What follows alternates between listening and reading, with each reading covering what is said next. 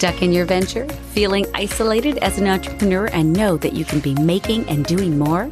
Whether you're a Nooks and Cranny entrepreneur or full on, this podcast offers quick, actionable tips and tricks for new and emerging entrepreneurs to move your business venture forward and make more dollars out of cents. Guided Success for Entrepreneurs with your host, Sheila T. Welcome to Guided Success for Entrepreneurs with Sheila T.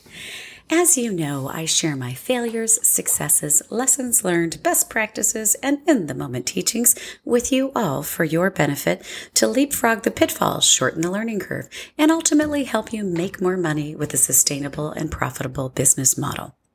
And we are all always learning or perhaps should be. And this week's episode comes right out of the Sheila T playbook. And it's always interesting, as most of us find that we know better in the autopsy of the issue. For many entrepreneurs, the last couple of years has been a test of endurance, creativity, optimism, and more. For my business, I'm grateful that we are back on track and continued uh, to continued growth mode. I often coach entrepreneurs to run lean and mean, particularly in the beginning years of business. And I also love what Cynthia Fick a Financial Life Planner says about this, which is your business sits at the top of a volcano, if you will. Wait until the, that volcano is erupting before you bring on more help, invest more in space, spend more money, etc. It's the same lean and mean philosophy in a different analogy. And a shameless plug for Cynthia and her firm. If you haven't listened to the episode where she was our guest, it's episode 27. Go listen in right now. And if you don't have a financial advisor in your corner, run, don't walk to talk with financial life planners. Okay, I digress. Anyway, we are at the point in my firm where I really needed to hire additional help. And in this case, I waited a bit too long. There is a delicate balance of when to pull the trigger, not only from a timing and budget perspective in your business, but also the readiness and willingness to let go of a few things. You have to be ready to delegate and know what to delegate and let go to a very large degree. Additionally, it's helpful to have a broad onboarding plan, particularly for your first hire. What does that mean? You need to have some structure in place to bring on employees, a training plan. How will you bring them up to speed? What tasks will be priority? How much time each day, week needs to be dedicated to those tasks? How often will you meet in the beginning weeks and months? What will you cover and how will you evaluate performance? Among a few other things. Oh, and that's after you hire. There's a whole process to hiring. So I've been lamenting that it's time to bring another on board, and in fact, now I need three.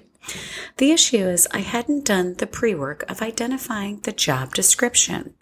What does this person need to do? What requirements should they have in an actual written form like a job description? And this is different than what I needed earlier in my business. So I've been dragging my feet. In the meantime, three projects came in at the same time, and then there was no time to find or train anyone. A bit of a problem.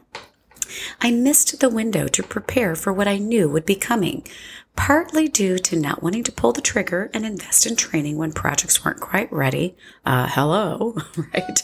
And taking time away from business development activities and a few other operational items I was working on. I would have benefited far more from taking the time so I could find the right fit and bring them on board and have them at least partially trained and could have jumped in and helped to fight a few fires. And by the way, they would have had awesome on the job training. The real disadvantage is that I still needed to bring people on, but had even less time. So the ability to be selective was less urgent, and I got stuck in a bit of the just needing a warm body right now. And that's never a good place to be because rarely does that individual work long term when the bar is so low.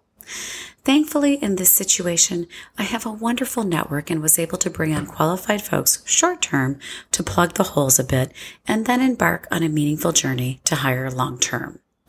So, what's the lesson for you?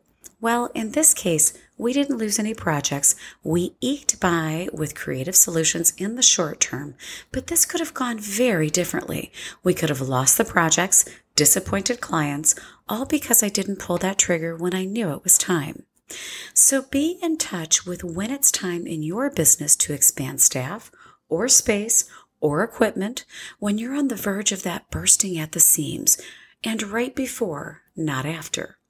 It's one of the reasons I teach my clients to write their standard operating procedures out of the gate at the very beginning when it's just them. It makes the future road so much easier. And you're more likely to find the right people when you've been focused on what you need and what you're looking for. It's back to the brain goes and finds what you've told it, the instructions you've given it. It focuses on what you've given focus to. So you might be asking, okay, Sheila T., did you have your SOPs? And it's a great question. And while I did and do, what I neglected to do was update for my own expansion of business. So I didn't have an up to date standard operating procedures for what my business now looked like and needed. So go right now and document your SOPs, your standard operating procedures, or revise them as needed to fit your business now so that you're prepared and can ready you and or your team to delegate so your business can continue to grow. And along those lines, October will be here before you know it. What's October? Well, it's the second annual Entrepreneur Summit. You can get your name on the list so you can get all the updates. And of course, it's in the show notes for your convenience. The Entrepreneur Summit is for every entrepreneur, brand new or been in business for a bit. This is a day chock full of learning from thought leaders and innovators in their industries so you can generate business visibility, exposure, and profits. So don't miss it. Get your your name on the list. I thank you for joining me. I'm Sheila T., and until next time, wishing you a.